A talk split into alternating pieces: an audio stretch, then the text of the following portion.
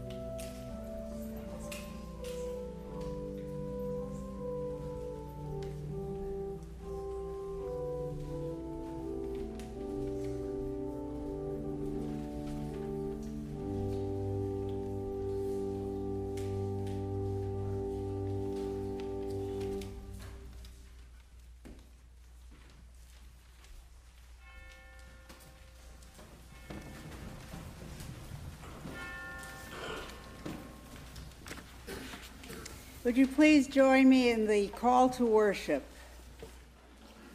Come, gather here in the presence of Christ, who is our friend and healer. We gather here to worship together, and we yearn for hope and comfort. Let us reach to the heart of Jesus, who is our life. We encounter our Lord who makes us whole. Here we are welcomed and loved and cherished. Here we are the people of God. Let us rejoice and praise God.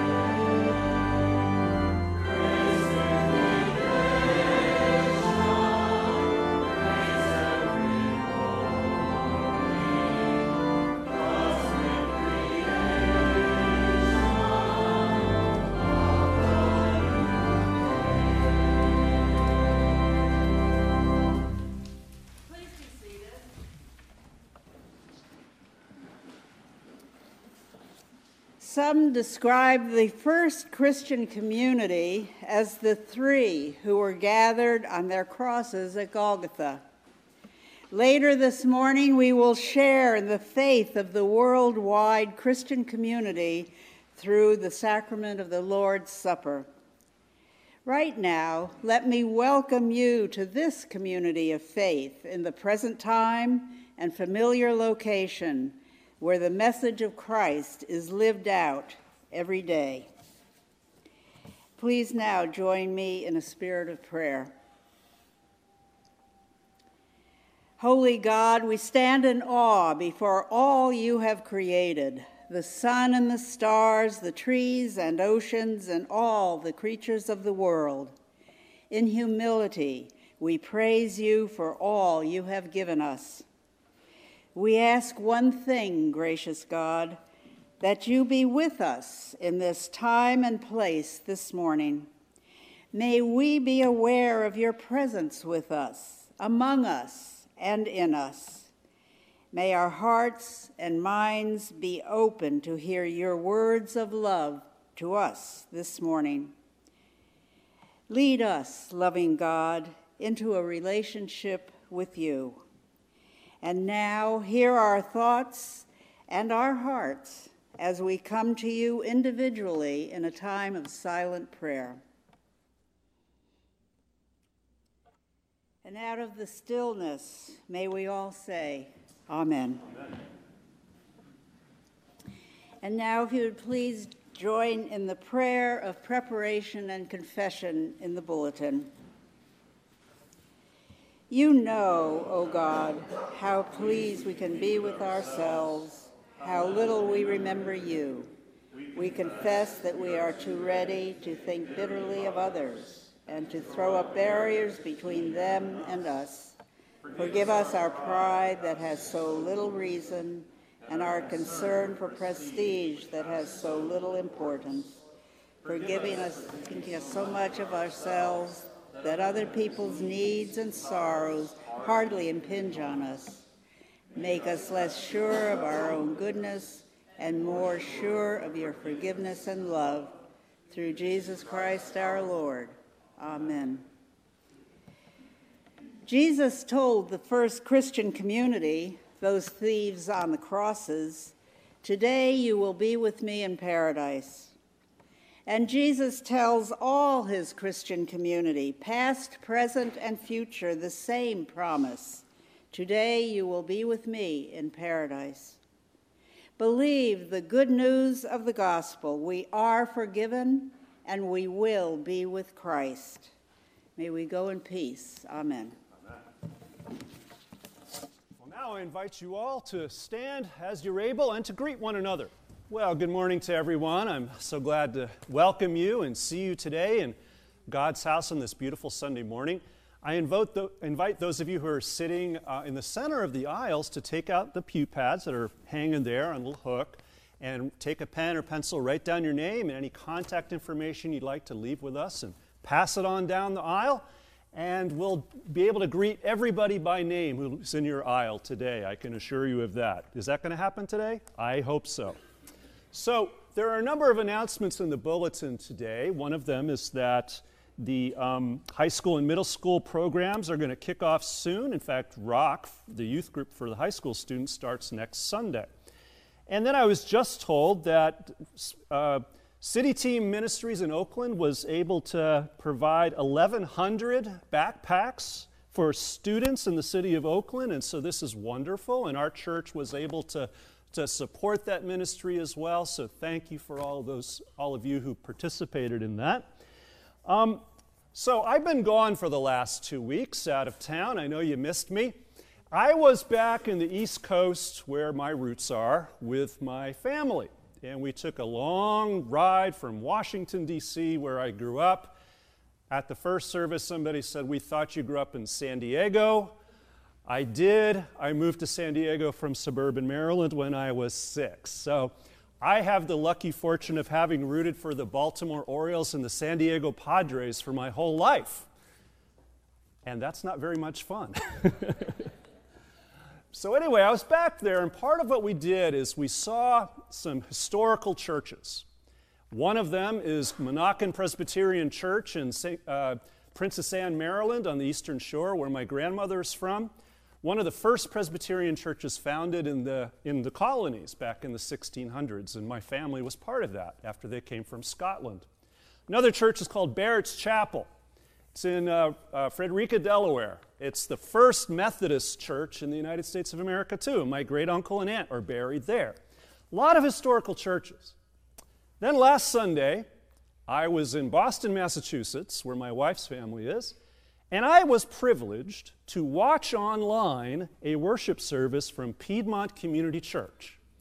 And I wanted to say what a great privilege that was to be way back east, be able to participate in the worship service way out here in California, and to hear Steve's preaching and the music and Jeff's prayer and it was a great thing. So, again, thanks to Michael Barber, who's made this happen. We were able to film and show our worship services to people online. That's why it's my privilege to welcome the people online to our worship service here today, even as I welcome you.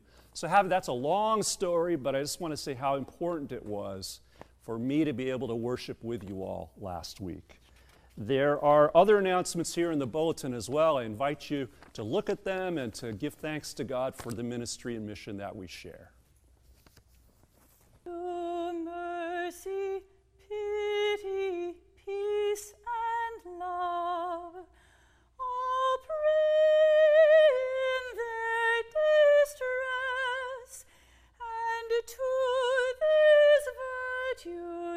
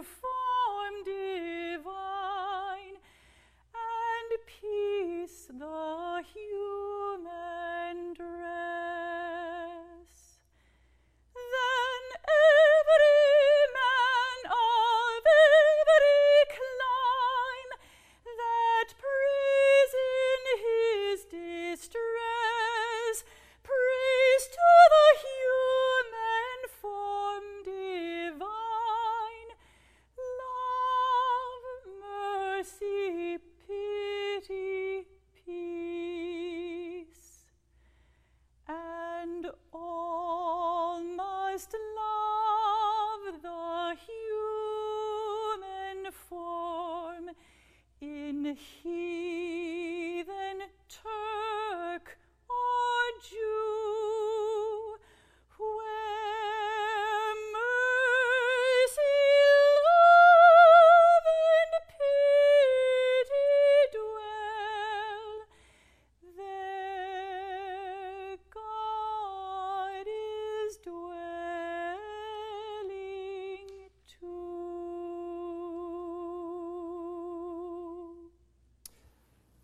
now we get to uh, hear the word of God from the Gospel of Mark, from the 12th chapter. The uh, passage here is a well known passage, and it comes in the context of uh, a time when Jesus is in Jerusalem, the last week of his life, and he is uh, having a debate with some of the, the people who are his uh, adversaries, some of the rabbis who are Sadducees and Pharisees and, and called scribes sometimes. And then he comes to this part here where one of the scribes asks him a very important question. So now listen to how Jesus answers that question and listen for the word of God to you today. One of the scribes came near and heard them disputing with one another. And seeing that he, Jesus, answered them well, he asked him, Which commandment is the first of all?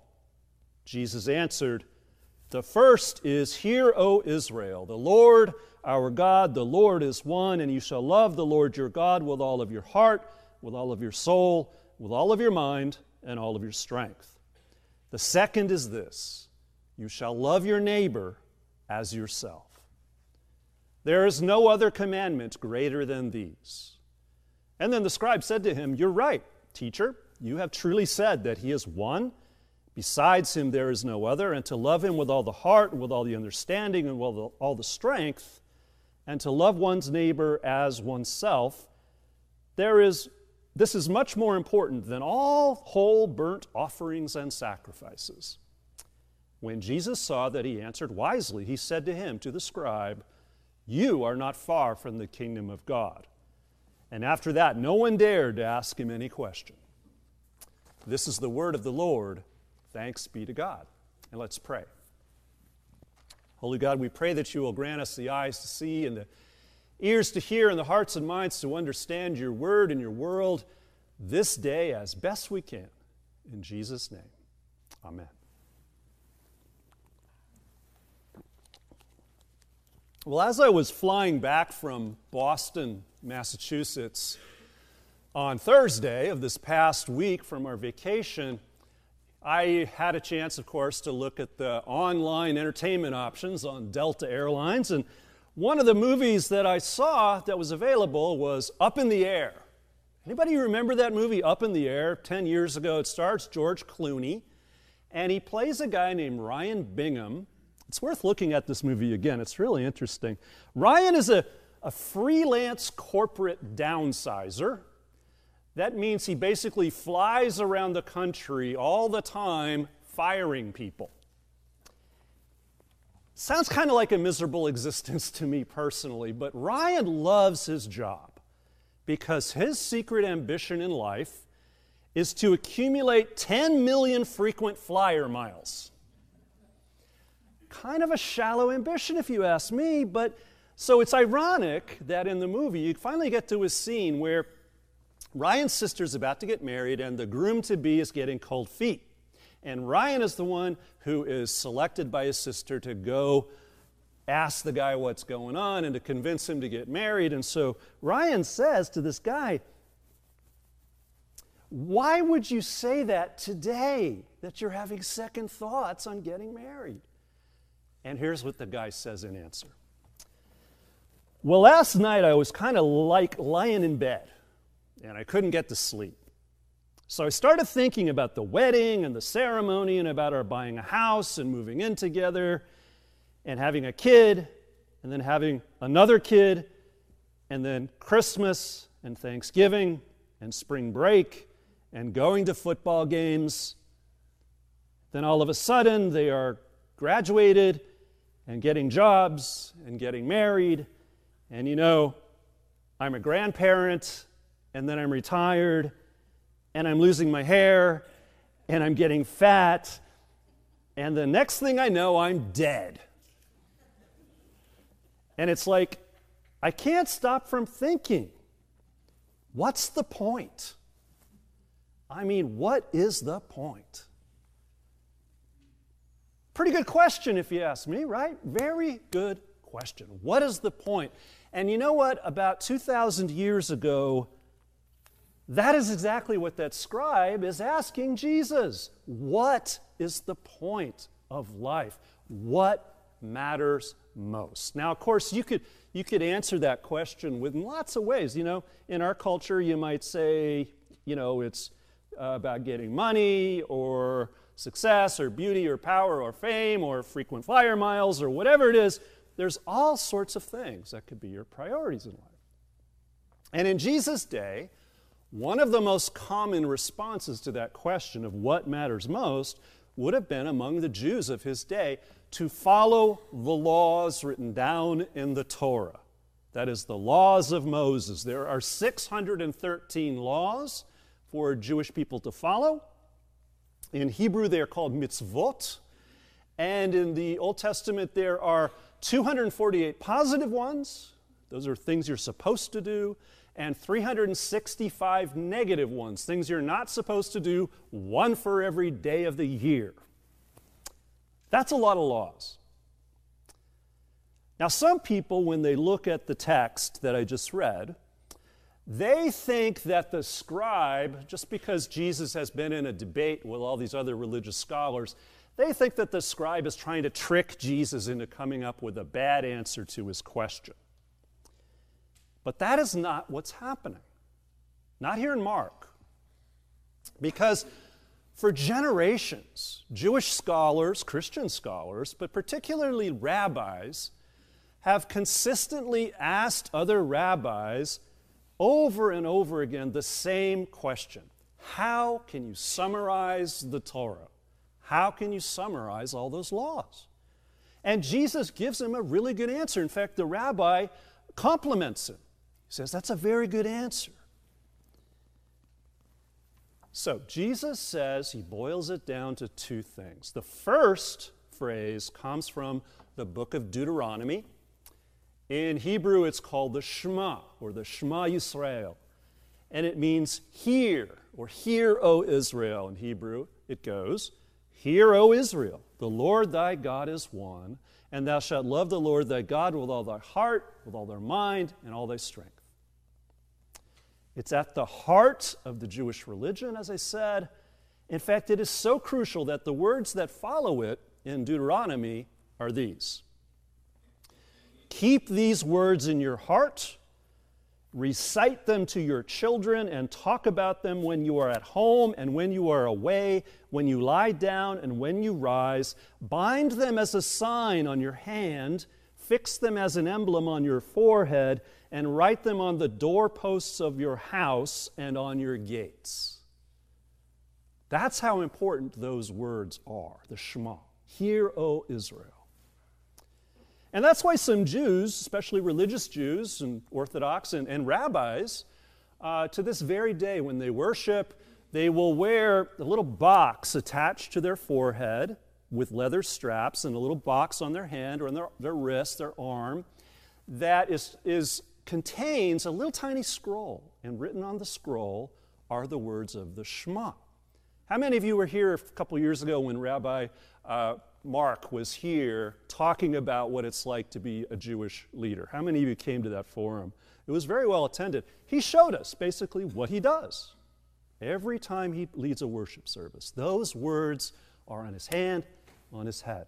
And when you go to a Jewish person's home, you'll often see a mezuzah, which is a thing right on the side of the door, nailed to the doorpost. Inside of the mezuzah is also written the words of the Shema Hear, O Israel. Now, if it's so important for us to love God, in fact, we're commanded to do it, there's only one problem. Because Here's the thing how can you possibly command somebody to love somebody else? Even if that somebody else is God. I mean, just imagine a couple on a first date. Okay? Couple on a first date. The woman really likes the guy, the guy likes the woman, whatever, and she really wants to hang out with him a lot. She likes the way he looks, the way he talks, the way he jokes around, whatever it is, and she blurts out, I command you to love me. You will marry me, and we will live happily ever after. How many of you women or men ever said that on a first date? Uh, maybe you don't want to raise your hands, I don't know. That's not how it works. It's also not the kind of love that Jesus is talking about here. Because the word translated here as love really has nothing to do with romance or emotional feeling. In Greek, the word is agape. And many, many of you have heard that word before. Agape is a word for love, and it is. It's translated that way all the time in English. But its literal meaning in Greek, in the New Testament, which is written in Greek, is much closer to our English words fidelity or allegiance. So, for example, when you say the Pledge of Allegiance, when we say the Pledge of Allegiance, we're professing our love for our nation.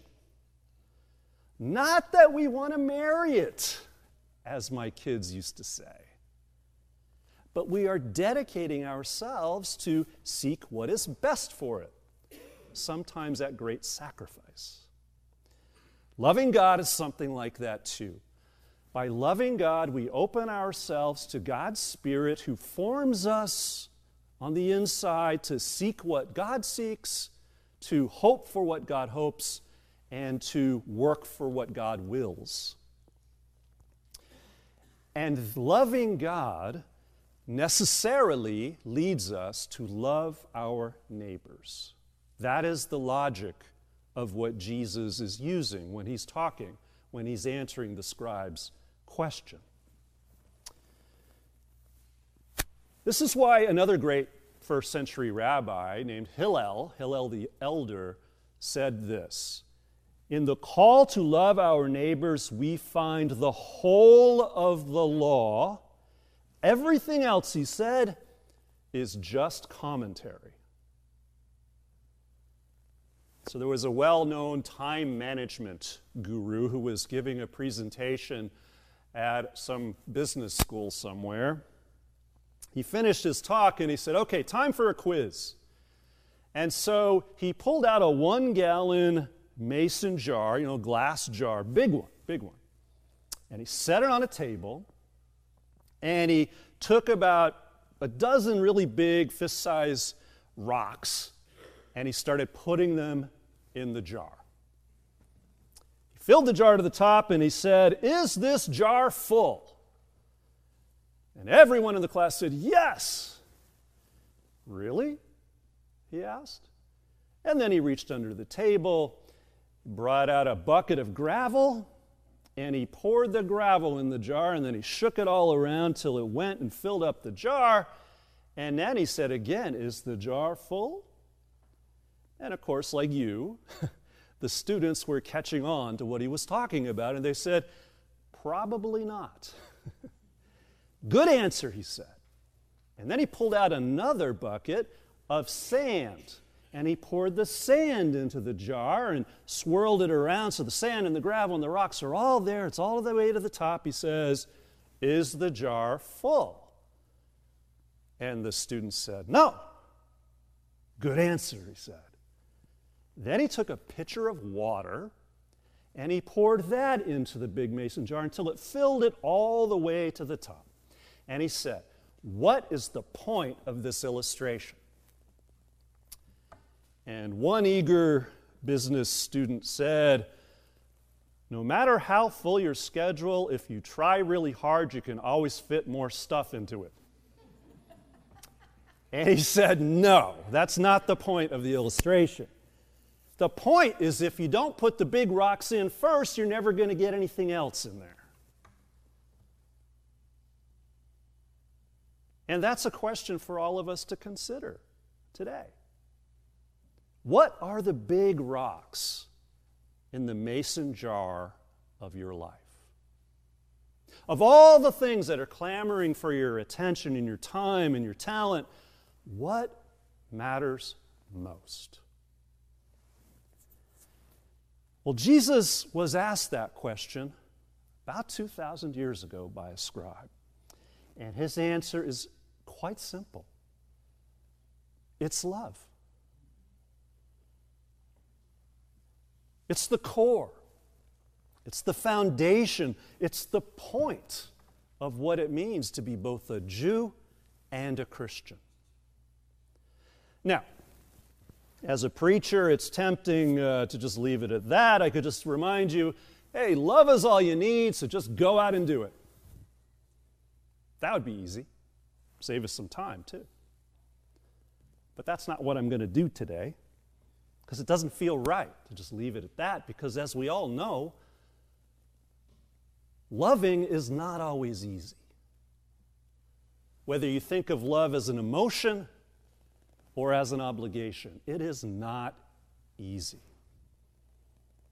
Makes me think about something that happened to me a while back in my own life. I was in a dispute with one of my neighbors on my street. How many of you have ever had a dispute with one of your neighbors Wow, you're really peaceable people out there. I can't believe it.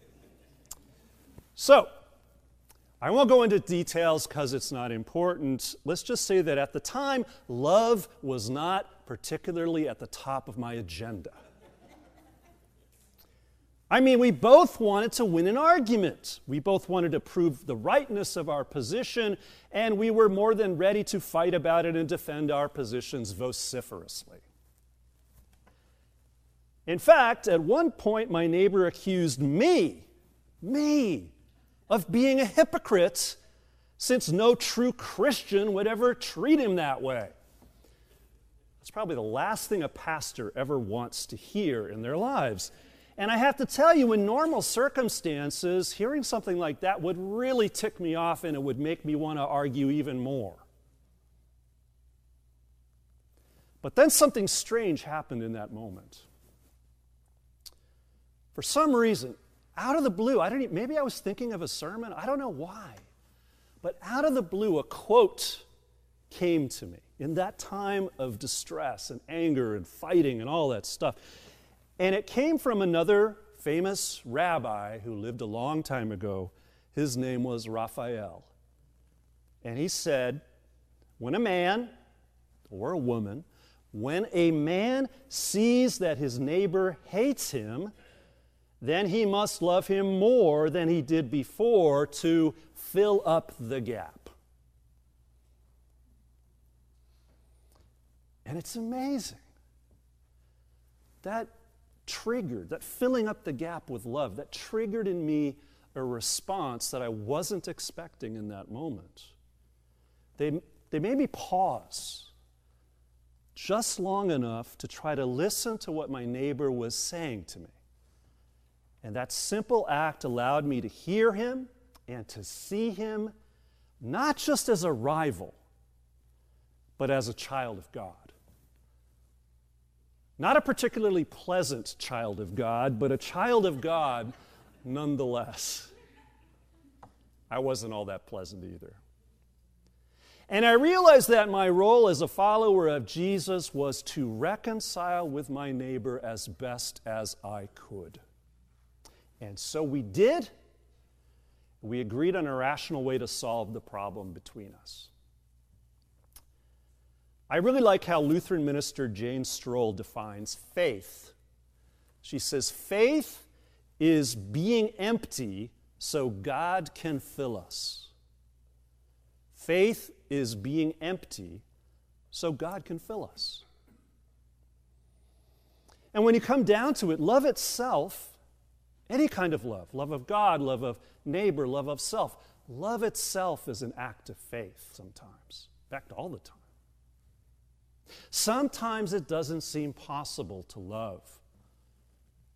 For some reason, your heart is empty, or your soul is crushed, or your mind is cluttered, or your strength is depleted. But somehow, sometimes, if we let it happen, God's love comes into you in that moment to fill you up and to fill in the gap. Now, clearly, I don't have to tell you, these past couple of weeks in the life of our nation have been really, really hard. With the terrorism in El Paso, the shooting in Dayton, all sorts of other stuff. And the truth is that even as our hearts and our thoughts and our prayers go out to the victims, we ourselves can start to feel pretty empty inside, too. I felt that. And so we're looking for rays of light. We're looking for signs of hope. And they exist. There are all sorts of signs of hope. There are all sorts of rays of light, but it can be hard to see them.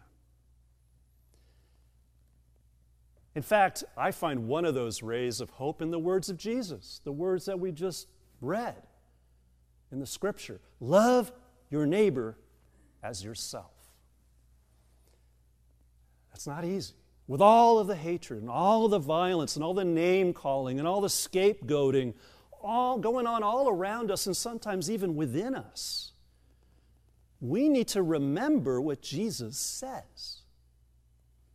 Because that's the point. Love is the core of any answer to the persistence of hatred or mistrust or anything else. Love is the core to the answer. And you and I were both created, all of us created, and all of us called to be part of the solution and not part of the problem. And that's what draws me to that little sign that stands out in front of our church. You may have seen it, it's on the corner of Highland Avenue. The words on that sign echo what Jesus says about loving our neighbors. No matter where you're from, we're glad you are our neighbor. No matter where you are from, we are glad you are our neighbor. Those words say to anyone who happens to be passing by that you are welcome here with us. Now, I realize that, you know, such words, any words, are meaningless unless they are accompanied by concrete acts of welcome. They're also meaningless if they're simply intended to make us good about ourselves or feel self righteous or virtuous. I get all that. And that's why the words are not just meant to be read by our neighbors, they're meant to be read by us too to remind us of who we are as Christians, whether we're rich or poor or white or a person of color, whether we're a native or an immigrant, gay or straight, Republican or Democrat, or whatever else we might be. It doesn't matter. The bottom line is that we're all followers of Jesus. The one who calls each and every one of us in all of our glorious diversity to love the Lord our God with our heart, all our mind, and all our strength, and to love our neighbor as ourself. That is the message the Bible tells us to keep in our hearts, to teach to our children, in, and in word and in deed to display for the world to see in our own home. How we live, who we are, how we project ourselves as Christians. So, as we prepare to come to this table here, to share in the Lord's Supper, remember that. Remember who you are. Remember who you are supposed to be. Remember who you were created and called to be by Jesus Christ. Remember that.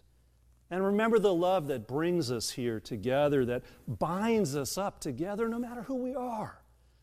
And the love that fills us up even when we can feel really empty inside. In Jesus' name, amen.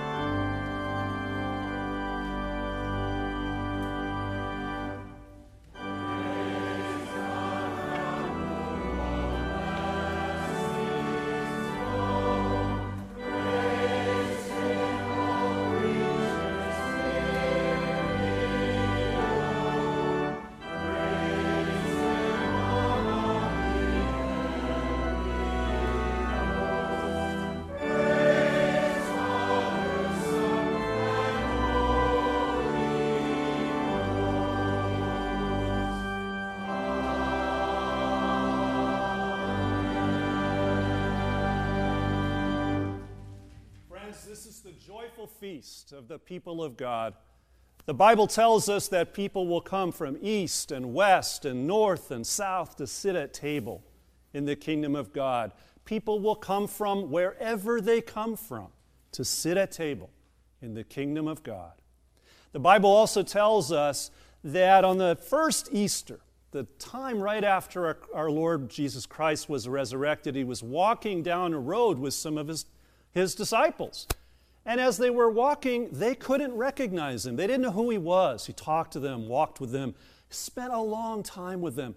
They didn't recognize Jesus until they sat down together, they broke bread, and they ate a meal together. That's when they recognized the presence of Christ with them. So may we also recognize the presence of Jesus Christ with us today as we share in this feast that's been prepared. All are welcome, wherever you come from, wherever you're going in life. In this moment, God calls you and Jesus invites you to this table. Let's join together now in the great thanksgiving. The Lord be with you. Lift up your hearts. Let us give thanks to the Lord our God. Let us pray. Therefore, with the entire company of angels and saints in heaven and on earth, we worship and glorify you, God most holy, evermore praising you and saying, Holy, holy, holy, Lord, God of power and might. Heaven and earth are full of your splendor. All glory to be, be with you, O Lord Most High. And Lord Most High, come to us now in this low, everyday, ordinary place with these everyday, ordinary people. Be with us and by your Spirit, move among us and make out of these ordinary elements of the fruit of the vine and the fruit of the field, bring them alive to us the, as the presence of Jesus Christ in our midst, that we might be transformed by participating in this meal. For we pray in Jesus' name. Amen. You may be seated.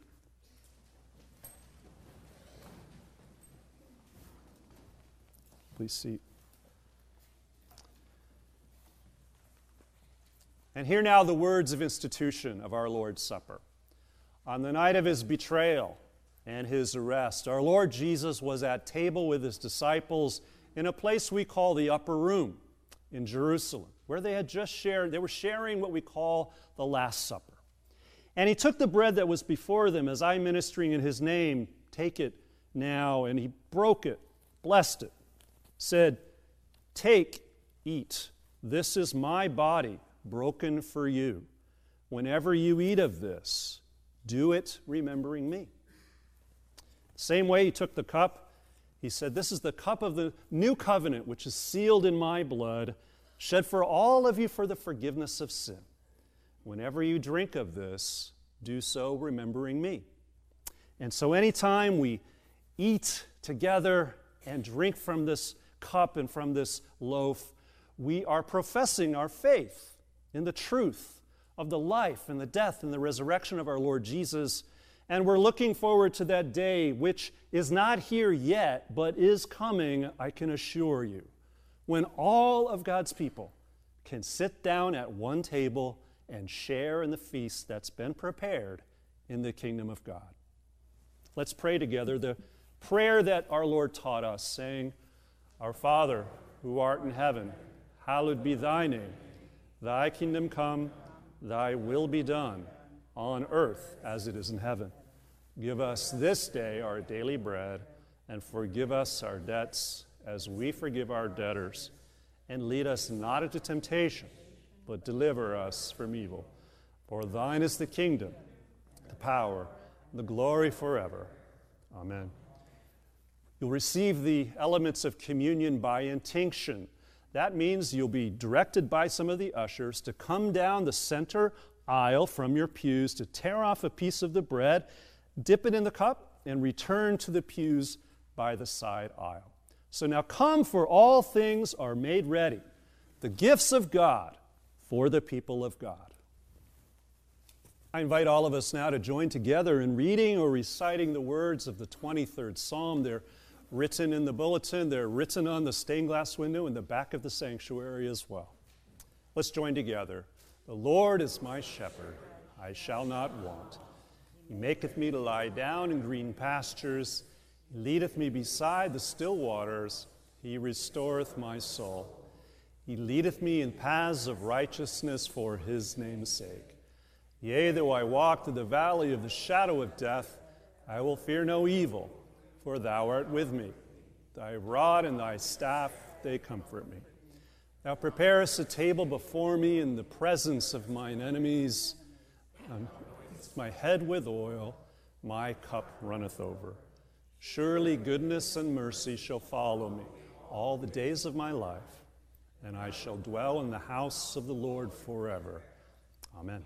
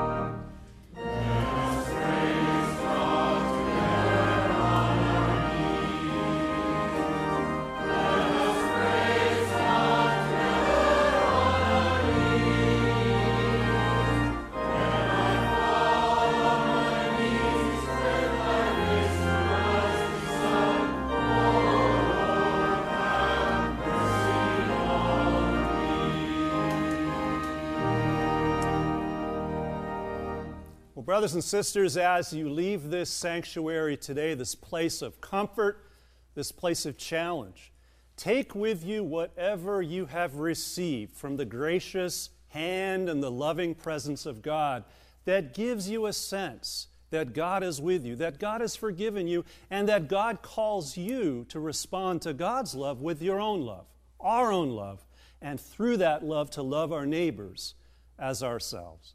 And as we leave this place, may the grace of our Lord Jesus Christ, the love of God, and the communion of the Holy Spirit be and abide with each and every one of you, both now and forevermore. Amen. Amen.